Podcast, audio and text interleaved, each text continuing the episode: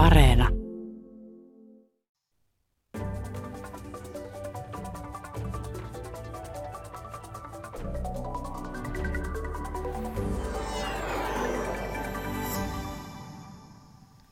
Tänään keskustelemassa on Itä-Suomen yliopiston dosentti Tapio Bergholm, joka itse kuului siihen pieneen vähemmistöön sosiaalidemokraateista, joka vastusti EUn liittymistä silloin, kun asioista keskusteltiin ja kun siitä vuonna 1994 äänestettiin.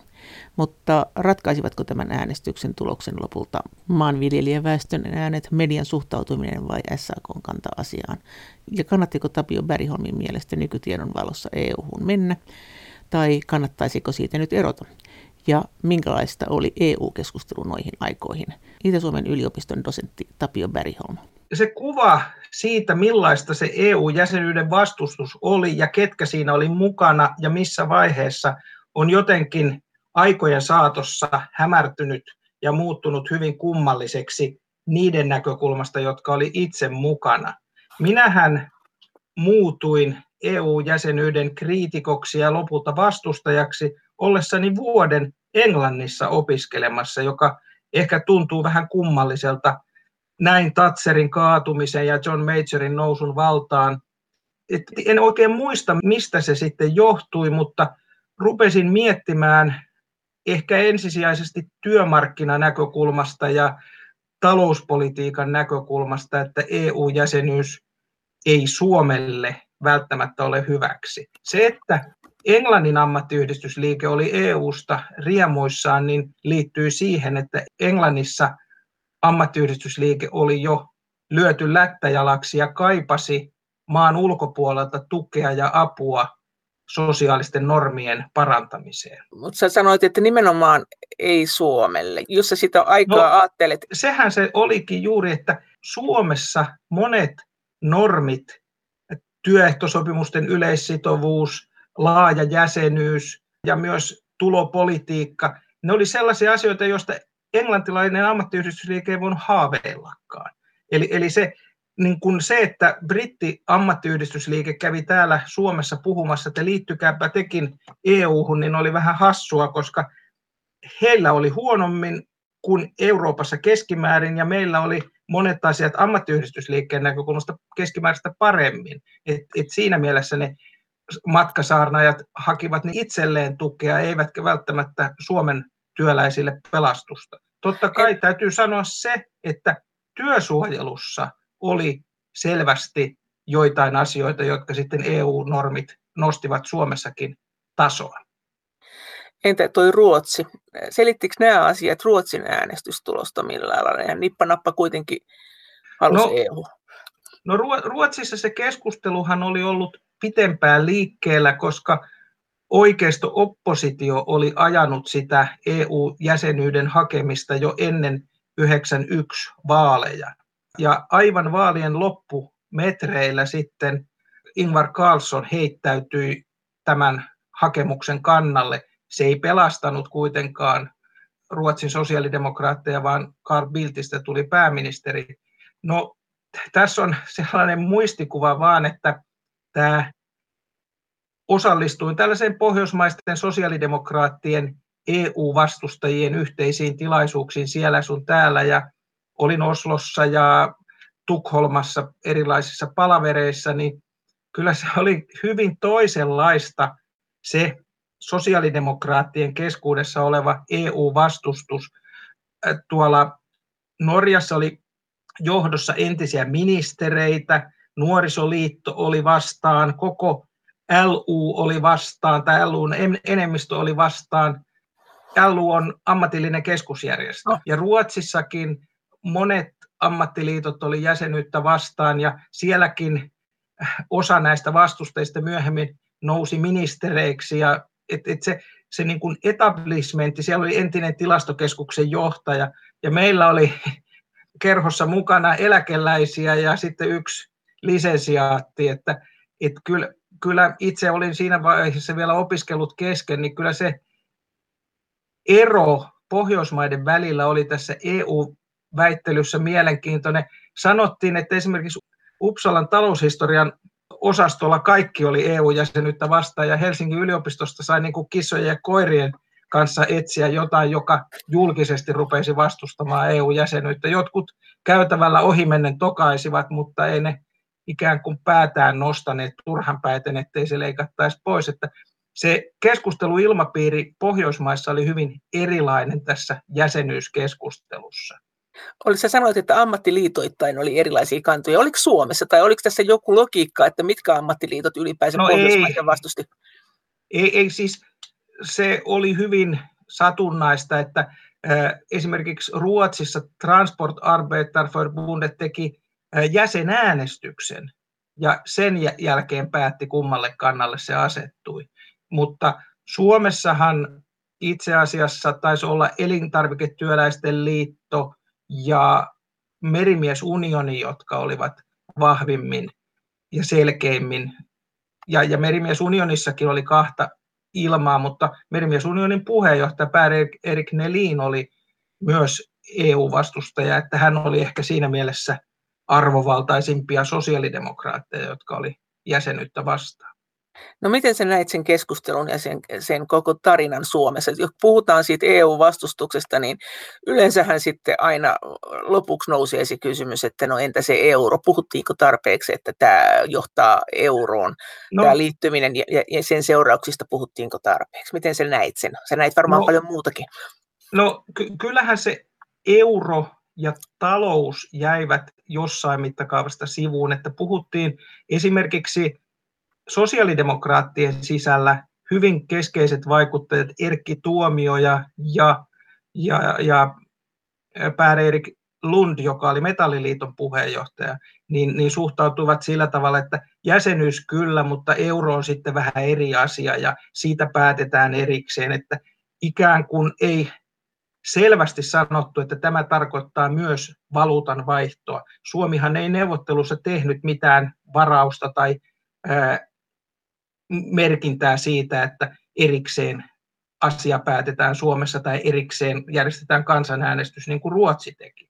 No, tästä sen verran täytyy sanoa, että mikä oli ehkä kaikkein kummallisinta tässä omassa harrastuksessani EU-jäsenyyttä vastaan oli se, että oma puolue suhtautui yllättävän suvaitsevaisesti siihen, että puolueen päätöksiä vastaan toimii puolueen jäsenistä muodostunut tavallaan tilapäisorganisaatio. Ja, ja tämä oli sillä tavalla mielenkiintoista, että kun SDPn puolueneuvosto, se oli siihen aikaan neuvosto muistaakseni nimeltään vielä, kokoontui käsittelemään tätä, että kannattaako puolue kansanäänestyksessä EU-jäsenyyttä vai ei, niin, niin siellä alustivat Paavo Lipponen ja Paavo Lipposen tai puoluetoimikunnan kutsusta Tapio Bergholm ja sitten siellä oli suurlähetystöjen edustajia ja kaikkea muita ja molemmat saimme perustella näkemyksemme ja sitten Paavo Lipponen voitti sen 60 0 sen. Että kyllä siellä kriittisiä puheenvuoroja käytettiin, mutta kukaan ei esittänyt vastustusta muuta kuin minä. Kyllä mulle suurin yllätys oli se, että mitenkä nimenomaan puolueen korkein johto, kaikki suhtautuivat asiallisesti ymmärtäen, eivätkä yrittäneet sanoa, mitä mieltä minun tai meidän pitäisi näistä asioista olla, vaan ymmärsivät, että tämä on sellainen asia, josta sosiaalidemokraattisella arvopohjalla voi olla kahta mieltä. Ja tämä oli aika moista uusio ajattelua Sosten puolueesta. Aiemmin oli oltu vähän sitä mieltä, että kun ryhmä on päättänyt, kun puolue on päättänyt, niin sitten ammutaan rivit suoriksi, niin tässä tapauksessa ei mitään sellaista tapahtunut. Ja kiersin myös Työväen sivistysliiton tilaisuuksista Erkki Tuomiojan kanssa väittelemässä tai keskustelemassa tästä aiheesta. Ja tunnelma oli sen verran lepposa, että usein mentiin samalla kyydillä, kun Erkillä oli auto ja mulla ei siihen aikaan ollut autoa. Mutta sanoit, että Tuomioja ja Pär Erik Lund sanot sä, että he ymmärsivät tämän asian väärin, että vielä voidaan miettiä euroa tämän, tämänkin liittymispäätöksen jälkeen, vai äh, oletko sitä mieltä, että niin, vai et, et, et kai se nyt sentään sano, että he puhui muunneltua totuutta? En, en väittäisi näin, mutta sanoisin, jos, jos oikein tarkasti mietin, mitä ajattelen, niin he vähättelivät euron riskiä ja euron todennäköisyyttä. Sehän oli niin, että vielä äh, ihan vähän ennen euron päät, lopullista päätöstä sen käyttöön ottamisesta, niin ekonomistin kannessa oli selvä kannanotto, että tämä ja tämä kriisi on nyt tuhonnut europrojektin ja sitten myöhemmin 2000-luvulla 2009, 2010, 2011, niin saksalaisten lehtien kannessa oli myös tämmöisiä, että euro tuhoutuu. Eli usein lehdistössä on ollut väärä käsitys siitä, miten sitkeä ja päättäväinen EU on, kun se jonkun projektin on lähtenyt viemään eteenpäin. Ja pienet tai isotkaan takaiskut ei saa EUta kovin herkästi peruuttamaan omia päätöksiään. Ja tässä suhteessa voisin väittää, että tuomioja liiotteli sitä mahdollisuutta, että euro ei ehkä toteudu tai että Suomella on joku harkintamahdollisuus tähän euron suhteen. Suomi oli sitoutunut ja Suomi myös sitten Paavo Lipposen johdolla sinne halusi ja, ja sinne me päädyimme.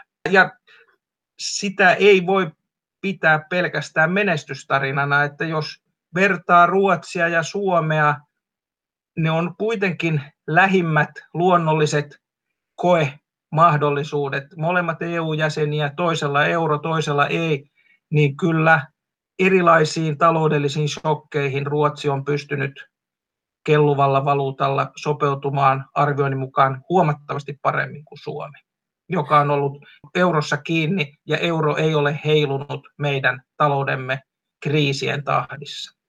Itä-Suomen yliopiston dosentti Tapio Bergholm, aika moni ekonomistihan sanoo tällä hetkellä, että, että kyllä euro on huono ajatus, mutta kuitenkin tilanne on se, että eurosta irtoaminen olisi niin kallista, että sitä ei kannata tehdä. Mitä sä tähän sanot ihan henkilökohtaisesti? Mikä sun näkemyksesi on? No en minä tätä kantaa kauheasti epäile, että siinä varmaan tulisi erilaista hässäkkää ja siinä voisi tulla myös pankkeihin ja yrityksiin ja niiden lainoihin ja rahoitukseen liittyviä vakavia ongelmia. Tietysti en ihan tarkkaan tunne tämän esimerkiksi Targetin tila, tilannetta, että onko Suomella enemmän euroja ulkona muu, muualla, kun meillä on euroja sisällä. Et, et, tämä saattaisi puskuroida, mutta en ole tätä asiaa miettinyt, koska olen EU-jäsenyyden ja nyttemmin euronkin osalta sitä mieltä, että ne on molemmat pienelle valtiolle, pienen valtion tekemiä strategisia valintoja, joita ei ihan kerran viikossa voi vaihtaa. Vaikka niissä olisi ongelmia, vaikka ne olisi virheitä, niin niiden perumiseen liittyy myös sellaisia riskejä, joita pienen valtion ei kannata ottaa. Et näin, näin mä ajattelen. Tämä voi kuulostaa vähän kummalliselta, että suhtaudun niin kuin päätökseen kriittisesti, mutta olen sopeutunut siihen ja ajattelen, että sen perumiseen sisältyy myös riskejä. No miten sä sitten ajattelet nyt tällä hetkellä, että kannattiko EU-hun liittyä? Oletko ruvennut katumaan? Mä sanoisin toisinpäin, että en ole katunut sitä, että vastustin EU-jäsenyyttä, koska arvioin silloin, että euro on Suomelle kohtuuton riski. Arvioin, että lupaukset siitä, että EU-jäsenyydellä Suomi pääsee eroon maataloustukiaisista, niin nämä vaalilauseet eivät pitäneet paikkansa.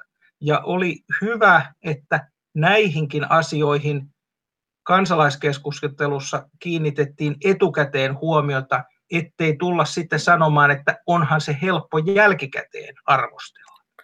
Ja, ja tässä suhteessa on myös tärkeää että se, että ollaan, ollaan niin kuin menty harkiten ja keskustellen siihen ratkaisuihin ja on myös mietitty sitä, että missä asennossa mennään, että mennäänkö ikään kuin ryömien vai pystypäin.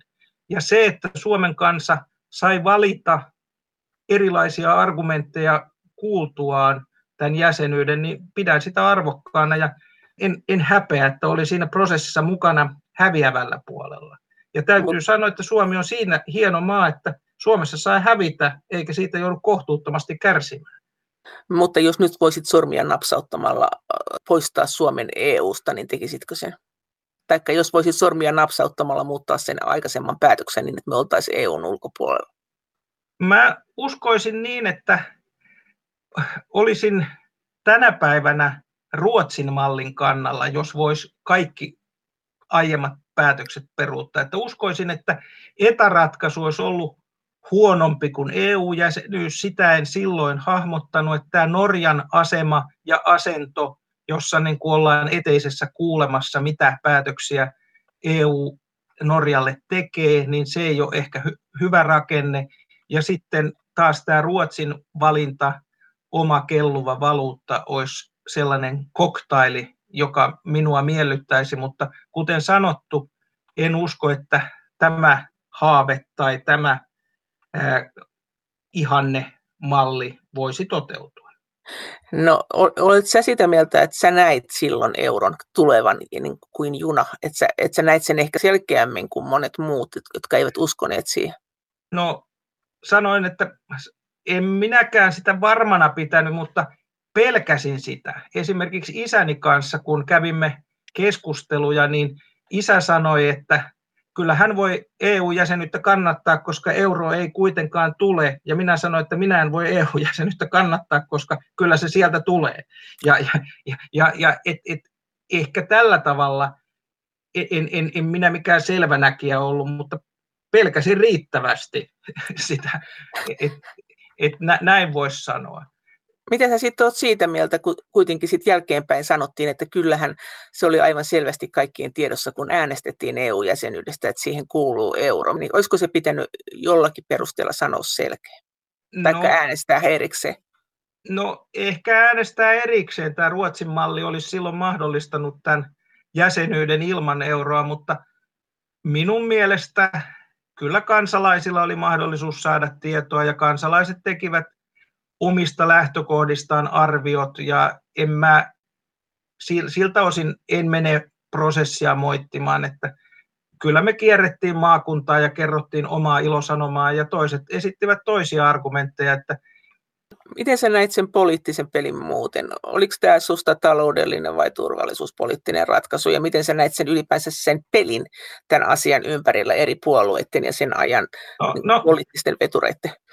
No tämähän on sillä tavalla hauska muistella näitä aikoja, että olin jossain arkistossa aineistoa keräämässä ja oli vähän tylsää ja rupesin soittelemaan, että jos ruvettaisiin vastustamaan tämmöistä EU-jäsenyyttä ja sitten siinä Ylermi Runkoa ja tota, Marianne Lakseenia ja ketä meitä oli muutamia kerääntyi siihen mukaan ja sehän oli tällainen vähän sattuman sanelema juttu, että mä sitä puuhasin, mutta oli siinä näkyvämpiä ja vaikutusvaltaisempia ihmisiä mukana, niin soitin sitten Tarja Haloselle ja pyysin, että voitaisiko tulla eduskuntaan johonkin kokoustilaan tätä tämmöisen yhdistyksen perustamista suunnittelemaan. Ja Tarja Halonen tosiaan emännöi sitä tilaisuutta, koska oltiin sitä mieltä, että pitää saada julkisuutta ja pitää olla julkisuuden käytettävissä ja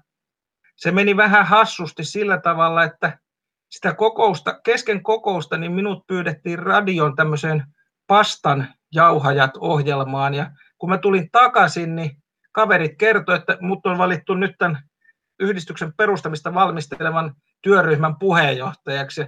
En voinut palatessani sanonut, että, että, että on tämä vanha viisaus, että taloyhtiön ja urheiluseuran kokouksessa pitää olla paikalla, ettei tule valituksi mihinkään keskeiseen tehtävään. Että, että näin mä päädyin tämmöisen kerhon puheenjohtajaksi.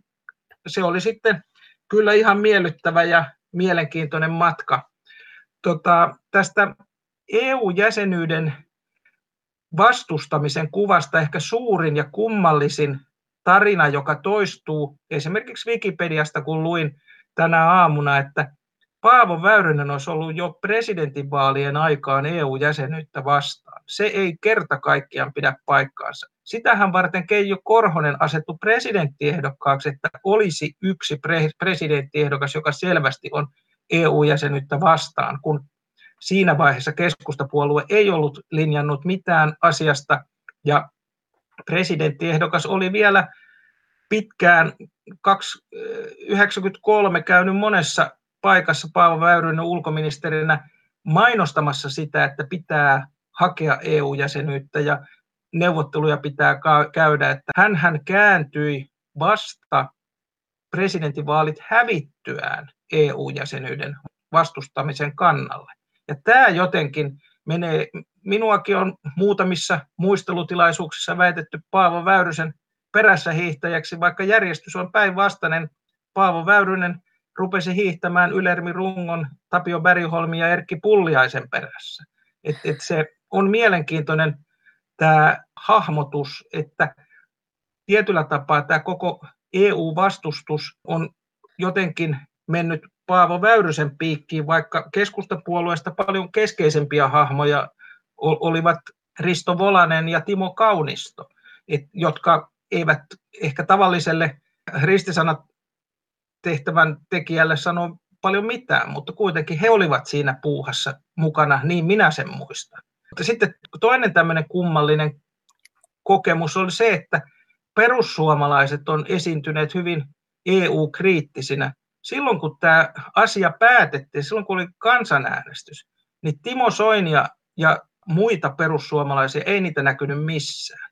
Oliko ne sitten SMPn konkurssipesää hoitamassa tai muualla, mutta et sekin on myöhäisheränäisyyttä ja jälkijättöisyyttä, että kun asia on jo päätetty, niin sitten ruvetaan arvostelemaan. Semmoista en, en kauhean korkealle arvosta.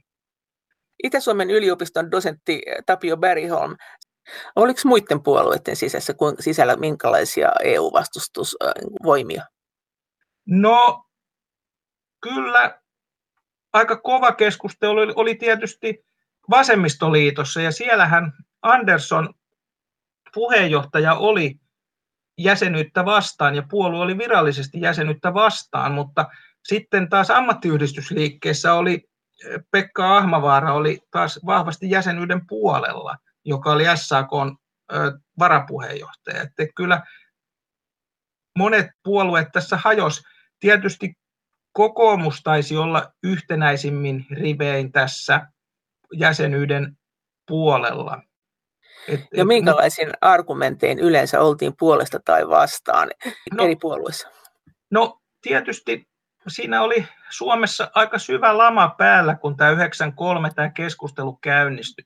Niin siinä vaiheessa katsottiin, että monet taloudelliset ongelmat, jotka oli takanapäin ja jotka olivat edessäpäin, niin olisivat ratkenneet, jos oltaisiin vain EU. Et EU-jäsenyys nähtiin myös tällaisena pelastustarinana, pelastuskeinona.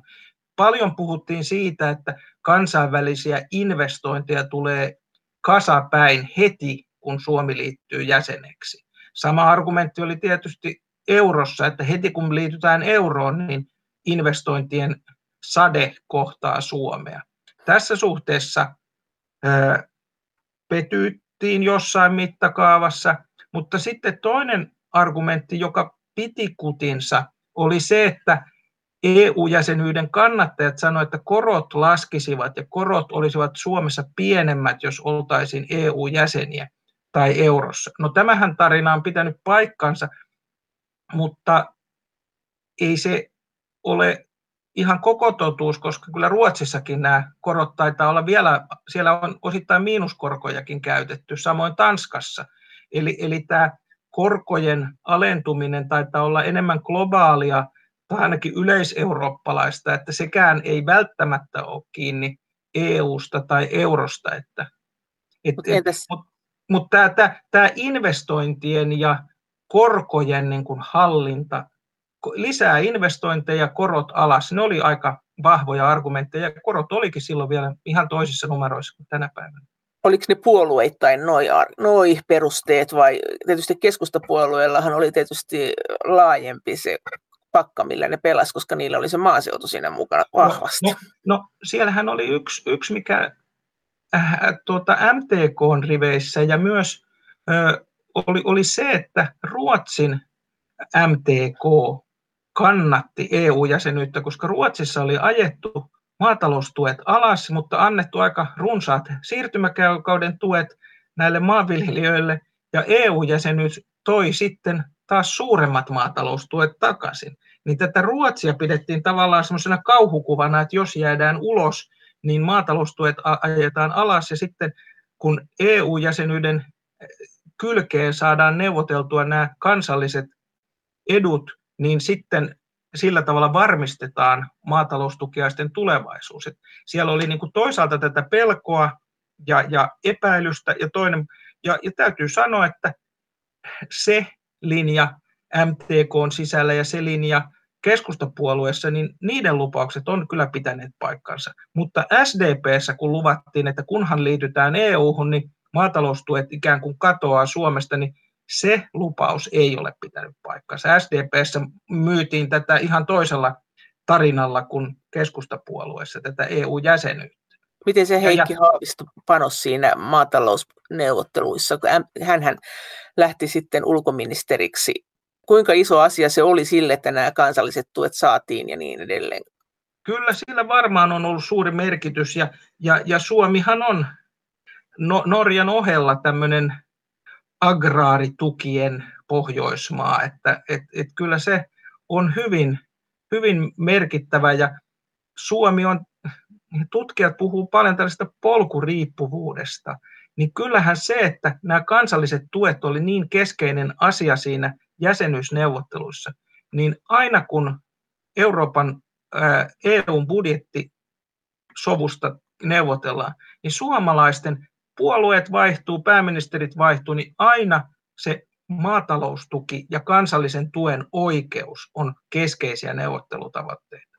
Se on hieman merkillistä näin tulevaisuusinvestointien ja työllisyyden ja tuottavuuden näkökulmasta, mutta se on se virsi, jota hallitus hallituksen perästä on käynyt neuvottelussa, eikä tässä suhteessa Marinin hallitus ole mikään poikkeus. Eikä ollut Sipilän hallitus, eikä ollut Stubin, eikä Kataisen ja niin poispäin. Tämä on sitkeä perinne ja se on lukinnut tietyllä tapaa. Ja kun itse sanoin, että useassa väittelyssä, että tässä mennään ojasta allikkoon näiden maataloustukiaisten kannalta, niiden kannalta, jotka näkivät, että niitä voitaisiin jossain asteittain ja tasaisella taulukolla laskea, niin pelkäsin silloin ja valitettavasti näyttää siltä, että olin oikeassa, että tässä betonisoidaan kansalliset ja EU-tuilla tämä suomalainen maataloustukijärjestelmä, jota ei enää kansallisesti sitten pystytäkään järkevässä tahdissa muokkaamaan vähemmän kalliiksi. Mutta minkälaisena liikkeenä ja minkälaisia poliittisia seurauksia sillä oli ja myös näitä neuvottelutuloksen seurauksia sillä, että Esko Aho, joka oli pääministeri, niin yhtäkkiä otti Heikki Haaviston, joka oli silloin MTK puheenjohtaja, häntä kutsuttiin isäntien isännäksi, hänellä, hänellä oli tosi kova maine ja viljelijät, jotka suhtautui epäröiden EU-hun, niin näki tämmöisen liikun. Ja, ja miten no, sä näet sen Haaviston niin no, kun, mä... voiman siinä neuvottelussa? Mä, mä väittäisin, että hänen voimansa oli suuri, mutta eihän tätä äänestystä maaseutu eikä maalaiset ratkaisseet. Jos sitä EU-jäsen äänestyskarttaa katsoa, niin hehtaarit oli vastustajilla ja ihmiset oli kannattajilla. Että, että se, ja, ja minun mielestäni ja minun kokemuksen mukaan MTK, joka muodollisesti vastusti, niin muistikuvani mukaan tietyllä tapaa sabotoi tätä EU-jäsenyyden vastaista kampanjaa jakamalla uudelle maalle mainoksia, jossa ilmoitettiin, että MTK näillä ja näillä perusteella vastustaa jäsenyyttä. Jos uusmaalaisille kaupunkilaiskuluttajille kerrotaan, että MTK vastustaa, niin mitenhän se vaikutti siihen äänestyspäätökseen? Väittäisin, että pikemminkin betonisoi sitä kyllä kantaa. Mutta tämä on tällaisia muistikuvia kaukaa. Ja kyllä tämä yksi näkökulma on tietysti se, että tätä EU-jäsenyyden merkitystä saatetaan sekä hyvässä että pahassa liiotella, että monet näistä trendeistä, jotka maailmalla on menossa, niin olisivat kohdanneet Suomea joka tapauksessa, että tämä teollisuustyön siirtyminen muualle maailmaan ja myös tämä korkojen lasku ja ylipäänsä tuottavuuden lasku, joka sitten on tarkoittanut sitä, että talouskasvu on hidastunut ainakin meillä teollisuus- ja, tai kehittyneissä maissa.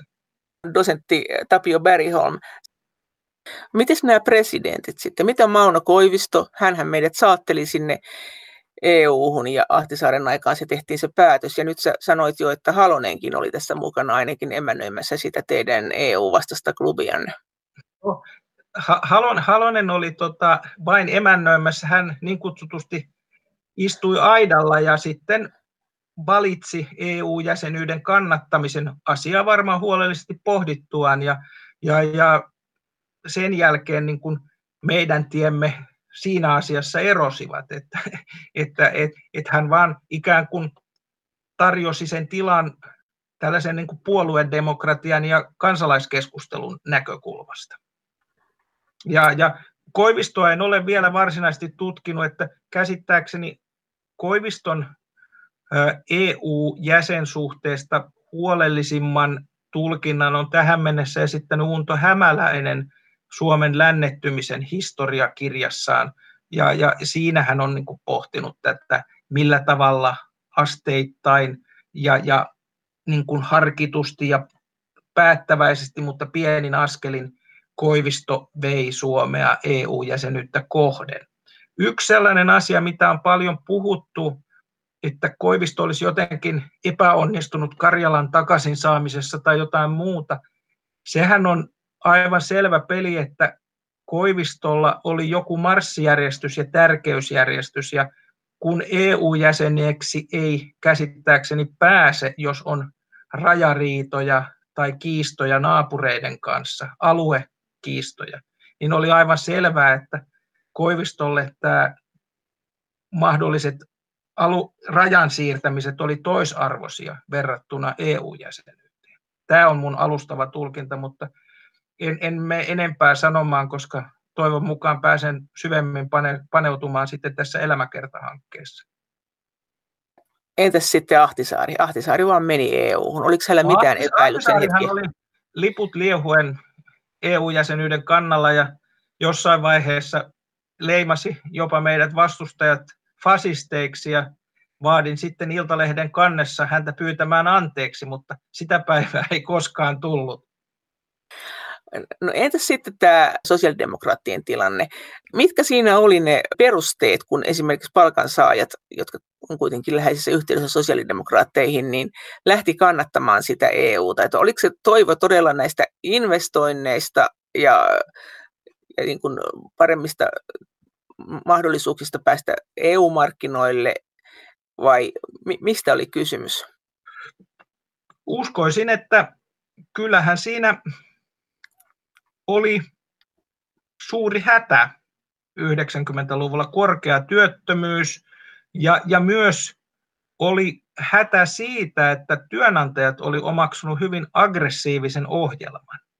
Ja täytyi etsiä sellaisia asioita, joissa, joissa löytyy suuri kansallinen yhteinen rintama, jossa työnantajat saadaan myös hillitsemään omia työelämävaatimuksiaan, kun he tarvitsevat SAKn apua ja tukea omien tavoitteidensa toteutumiseen.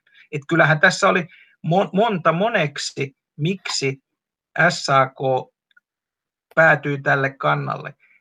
Sehän oli sillä tavalla mielenkiintoinen, että kaikissa mielipidetiedusteluissa, joita eri tahot tekivät, myös SAK teki, niin SAKn jäsenistöstä suurempi osa oli jäsenyyttä vastaan kuin sen kannalla. Et sikäli edustin kyllä SAK-laisen rivijäsenen kantaa julkisuudessa. Mut mikä se oli se suurin pelko sitten?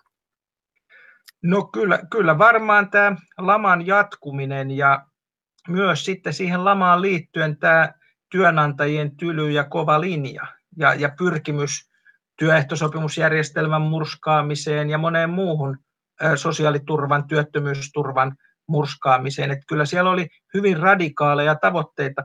No ajan kanssa monet näistä tavoitteista on edenneet.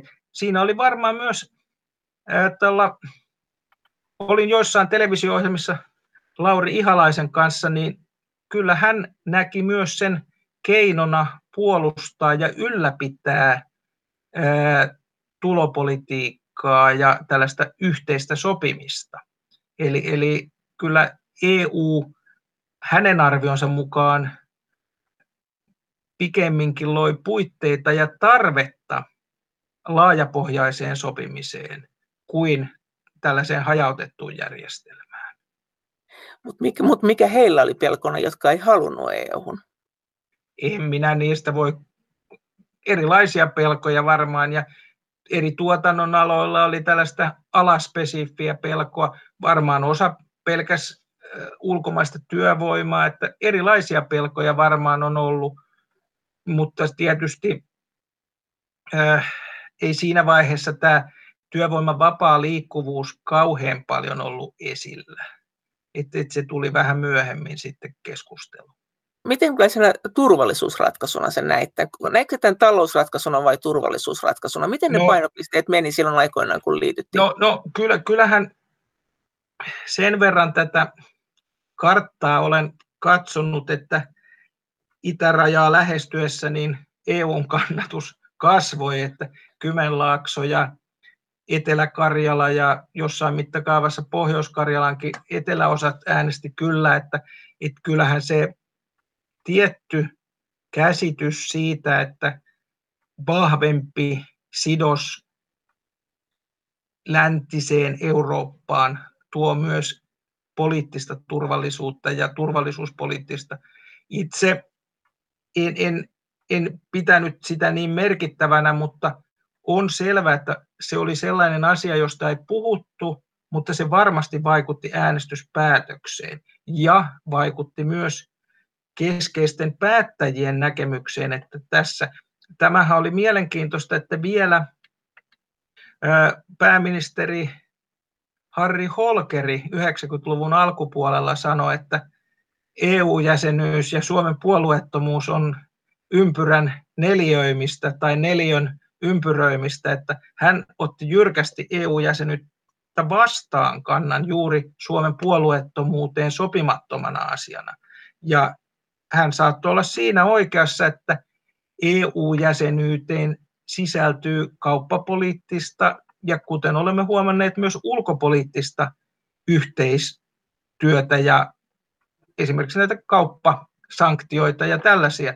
Ja, ja silloin, silloin yhteiset päätökset velvoittaa myös sitten Suomea. Ja Suomen on vaikea yksin lähteä irtautumaan jostain rintamasta.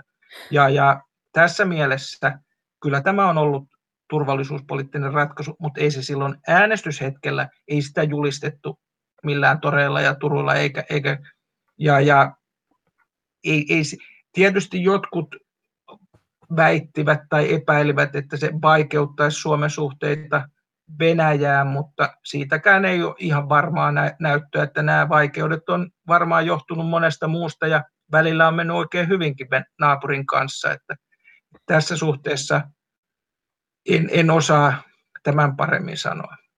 Mm, Olette siis sitä mieltä, että sitä ei sanottu ääneen, ei ollenkaan ääneen. Kyllähän sitä on etenkin jälkeenpäin väännetty, että oliko se turvallisuuspoliittinen vai talouspoliittinen ratkaisu mennä EU. Ky- kyllä silloin pidettiin aika matalaa profiilia siitä asiasta, näin minä sen muistan. Kyllä, kyllä sitä toimittajat peräsivät, kyllä sitä siinä mielessä puhuttiin, mutta me mukana olleet, niin kyllä me vähän väistettiin sitä ja vähäteltiin sen merkitystä eri syistä molemmat puolet. Entä sinä? Mitä sä ajattelit silloin? No, kyllä mä olin sitä mieltä, että se ei ole merkittävä turvallisuuspoliittinen, koska se ei ole sotilasliitto, eikä sillä ole omia sotilasvoimia, eikä se anna turvallisuustakuita. Et, et en pitänyt sitä siinä vaiheessa kovin merkittävänä. Siinähän oli semmoinen koominen juttu, että Kauko Paksula tuolta Yleisradion TV-uutisista otti yhteyttä ja oli tulossa, tai oli tekemässä juttua tästä turvallisuuspoliittisesta aspektista ja sitten meidän sosiaalidemokraattien yhdistyksen perustaminen oli samaan aikaan niin kuin virillä, vireillä Järvenpäässä, niin hän sitten kyseli, että tässä teidän ohjelmassa ei ole tämä turvallisuuspolitiikka ollenkaan mukana, ja kun ymmärsin, että asiaan pitää ottaa kantaa, ja Kauko Paksula olisi kiva saada televisiokameran kanssa sinne meidän perustavaan kokoukseen, niin nopeasti keksin, että avajaissanoissani minä tulen keskittymään nimenomaan turvallisuuspolitiikkaan. Ja sitä kautta minusta tuli yksi TV-uutisten turvallisuuspoliittinen asiantuntija. Että kyllä hätäkeinot keksii. En, en ole pelkästään ylpeä, mutta kysymys oli siitä, että jos olisin vastannut, että ei meillä sitä ole ollenkaan, niin ei sitä kameraa olisi koskaan nähty siellä Järvenpään talon kokoussalissa. Mutta sä et pitänyt EUta tämmöisenä köyhän miehen natona. En, enkä, en, enkä myöskään niin kuin syyttänyt sitä, että tässä uitetaan meitä niin kuin NATOon. Ja että, et, et, olihan jotkut vasemmist, minusta vasemmalla olevat niin kuin väitti, että tämä on tämmöistä natotusta. Ja, ja, ja, ja, ja en, en lähtenyt siihen ollenkaan mukaan. Miten oikealla tai vasemmalla EU oli siinä vaiheessa, kun tätä liittymistä täällä pohdittiin, että miten se vaikutti tähän liittymishalukkuuteen täällä tai tähän retoriikkaan? No tämähän on kova kiistakysymys, koska toisaalta EU oli sosiaalidemokraattisen komission puheenjohtajan konstruktio tietyllä tapaa, Maastrichtin sopimukset ja muut.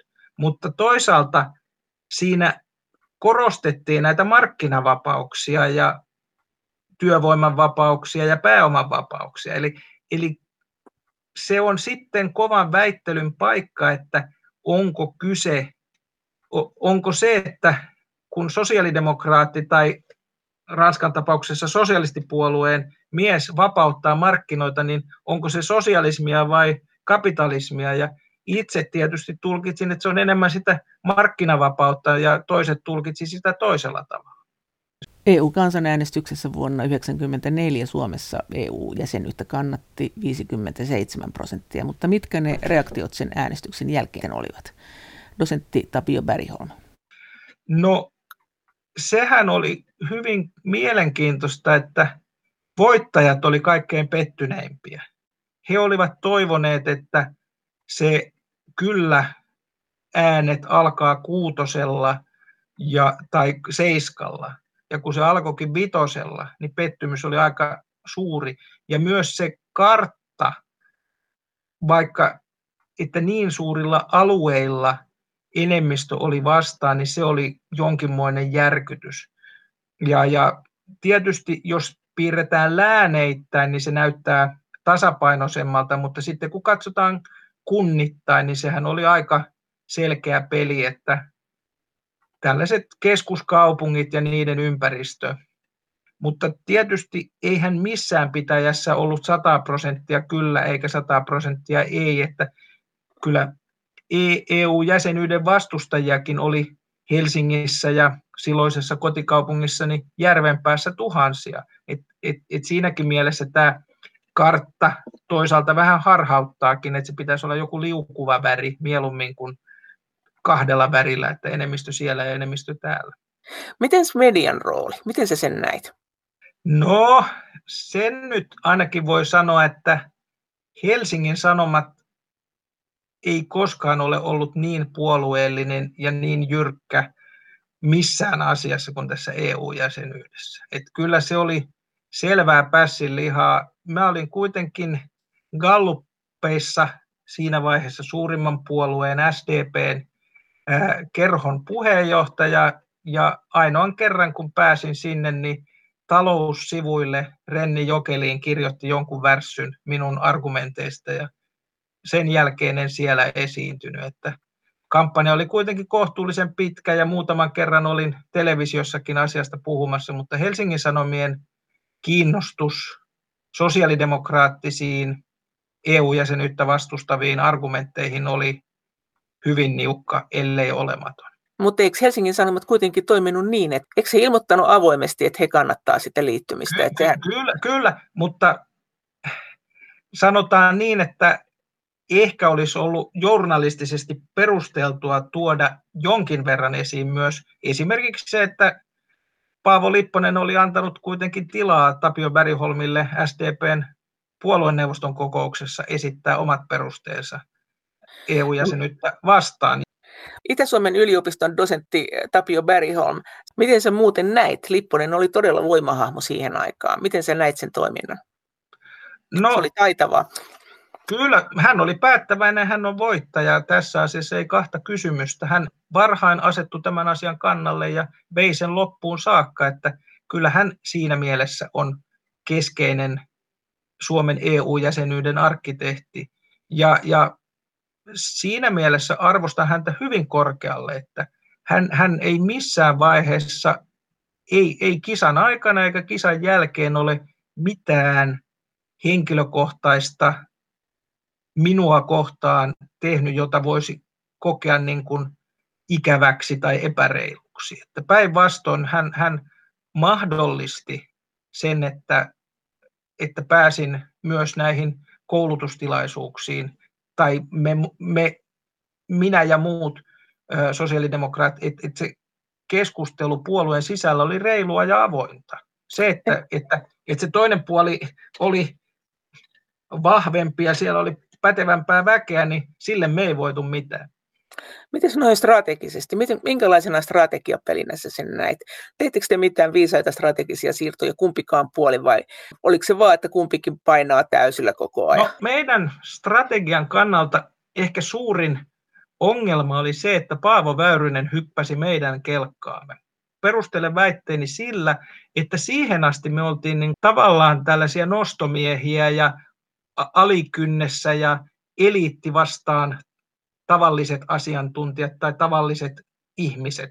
Se peli muuttukin sitten osittain, ainakin kyllä puoli rupesi luomaan sellaista kuvaa, että jos ei voittaa, niin Paavo Väyrysestä tulee pääministeri ja että et se yritettiin muotoilla se äänestys Paavo Väyrynen vastaan muut kuvioksi, mikä yleensä tuo voiton sille toiselle puolelle. vaikka Paavo Väyrynen siihen aikaan oli hyvin nopeasti asioihin paneutuva ja taitava väittelijä ja, ja jopa väittelytilanteissa muille tilaa antava, niin, niin se, että eliitti oli ollut siihen asti selvästi toisella puolella ja me oltiin tämmöistä korkeintaan maakuntasarjan pelaajia. Meillä oli haastajan asema, mutta se pelitilanne muuttui, kun Paavo Väyrynen presidentinvaalien jälkeen sitten tuli EU-vastustajien riviin loppumetreille.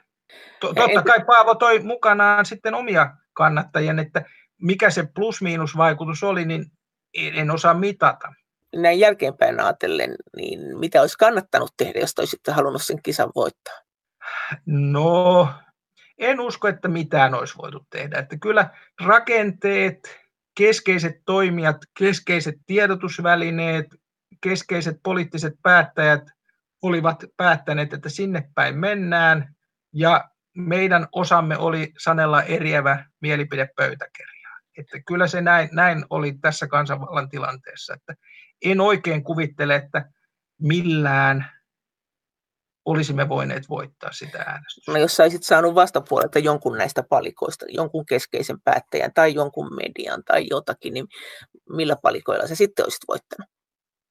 No tietysti jos tilanne olisi ollut se, että SAK olisi edustajakokouksessaan asettunut EU-jäsenyyttä vastaan, niin kyllähän silloin peli olisi ollut aivan toinen. Se on selvä. Et ei ole kahta kysymystä, että se, että SAK on jäsenistöstä, että se vähemmistön ja enemmistön ero oli niin pieni, että vaikka todennäköisesti enemmistö äänesti vastaan, niin niin suuri osa meni kyllä puolelle, niin, niin kyllä mä luulen, että sillä oli hyvin strateginen ja ratkaiseva merkitys, että siinä mielessä Lauri Ihalainen, Pekka Ahmavaara ja Eero Heinaluoma niin tekivät merkittävää työtä omien tavoitteittensa saavuttamiseksi ja olivat voittajia.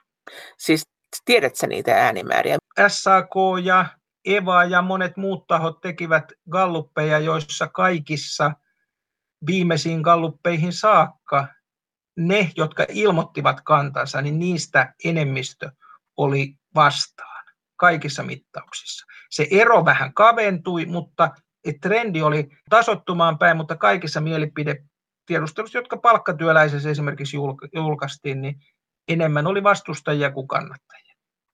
No minkä takia SAK sitten kääntyi kuitenkin kannattamaan tätä? Varmaan pätevämpiä vastaajia on siihen sitten nämä Lauri Ihalainen, Pekka Ahmavaara ja Eero Heinaluoma. Että, et Et kyllä... siis tavallaan te ette, te ette koskaan, tai SAK ei koskaan niin kuin äänestänyt tai tehnyt mitään tämmöistä äänestystä, että mitäs mieltä me nyt oltaisiin tästä? Kyllä, SAK-valtuusto äänesti tästä asiasta. Kyllä siellä on ihan asialliset päätökset tehty näistä linjauksista. Valtuusto äänesti toisin kuin Kallupit sanoi. Kyllä, joo, joo, joo, joo. edustuksellinen demokratian kauneutta. Ei ole Gallup-demokratia. Miten, muistatko yhtään, miten valtuustossa äänet meni? Siellä oli selkeä enemmistö puolesta. No eihän siinä sitten paljon, mitä siinä sitten Ahmavaarat, Heinäluomat ja kumppanit mahto asialle jos, ja ihalainen, jos kerran näin oli, vai meinaatko, että he... He olivat sitä esitystä tekemässä, että, mutta mä tarkoitan, he tekivät sen, että heidän johdollaan SAK ja SAK ammattiliitot tekivät tätä kyllä-kampanjaa sen verran taitavasti, että, että se SAK jäsenkunnasta huomattava osa äänesti kyllä. Et, et kyllähän sillä oli merkitystä. Et, et kun sä kysyit, että mikä palikka tässä olisi voinut liikkua, niin, niin jos Norjaan vertaa, niin Norjassa sikäläinen SAK oli vastaan ja Suomessa se oli puolesta. Väitän, että tällä oli hyvin suuri merkitys. Siis SAK oli silloin edustajakokous, joka valitsee liitoista liittojen nimemät valtuutetut, ja sitten on jo hallitus varmaan jo siinä vaiheessa nimeltä, niin Norjassa edustajakokous päätti vastustaa. Mun käsittääkseni SAKlla ei ollut edustajakokousta niillä näppäimillä, kun tämä EU-jäsenyys tuli akuutiksi, että miten tähän neuvottelutulokseen suhtaudutaan, miten, niin, niin sen takia SAK ei kutsunut mitään ylimääräistä edustajakokousta, vaan valtuusto päätti nämä asiat. Mutta hallitus vei sinne esityksen. Mutta se, että organisaation johto toteuttaa järjestön päätöksiä on ihan tietysti selvä, mutta mun näkemys oli vaan se, että nämä kolme keskeistä toimijaa tekivät hyvän kampanjan SAK sisällä tämän jäsenyyden puolesta. Siis tämä perustelu sitten ammattiyhdistyksen liikkeessä oli myös tämä, että tänne tulee investointeja ja työpaikkoja, kun kerran EU mennään. Joo. Näinkö se meni?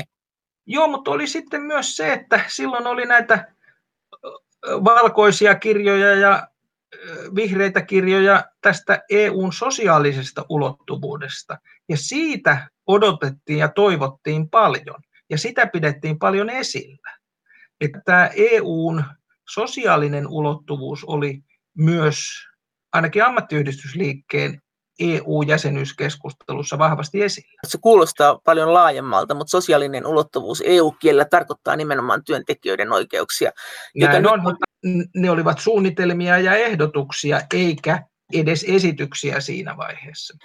Mutta toi on jännä, että sä et sitä euroasiaa nosta tuon voimakkaammin esille. Yleensä siitähän puhutaan niin paljon, että se oli se se, josta ihmiset on niin kuin jälkeenpäin olleet äreinä, että ei, sitä ei avattu tarpeeksi, tarpeeksi no, selkeästi. No mä oon nyt tässä sitä mieltä, että kun minä sitä avasin koko ajan, niin mä olen parhaani yrittänyt ja se, että... Mutta olisiko että, kannattajien pitänyt avata myös? Mä en tähän, ehkä osa niistä avaskin sitä. Kyllähän siinä oli laaja kirjo porukkaa, että et, et varmaan siinäkin porukassa oli niitä, jotka puhuu asian suoremmin ja osa puhuu vähemmän suorasti. Kyllä minä sitä euroasiaa nostin esiin, mutta no, se, että se ei saanut sitten enempää huomiota, niin se on ollut sitten osittain journalistinen ratkaisu, että kyllä argumentteja olisi ollut. Näin sanoi Itä-Suomen yliopiston dosentti Tapio Bergholm. Kiitos teille viesteistä ja kiitos kommenteista. Kaikki kommentit ovat erittäin tervetulleita. Niitä voi lähettää sähköpostiin osoitteeseen maija.elonheimo.yle.fi ja sen lisäksi me voimme keskustella näistä asioista yhdessä Twitterissä aihetunnisteella Brysselin kone.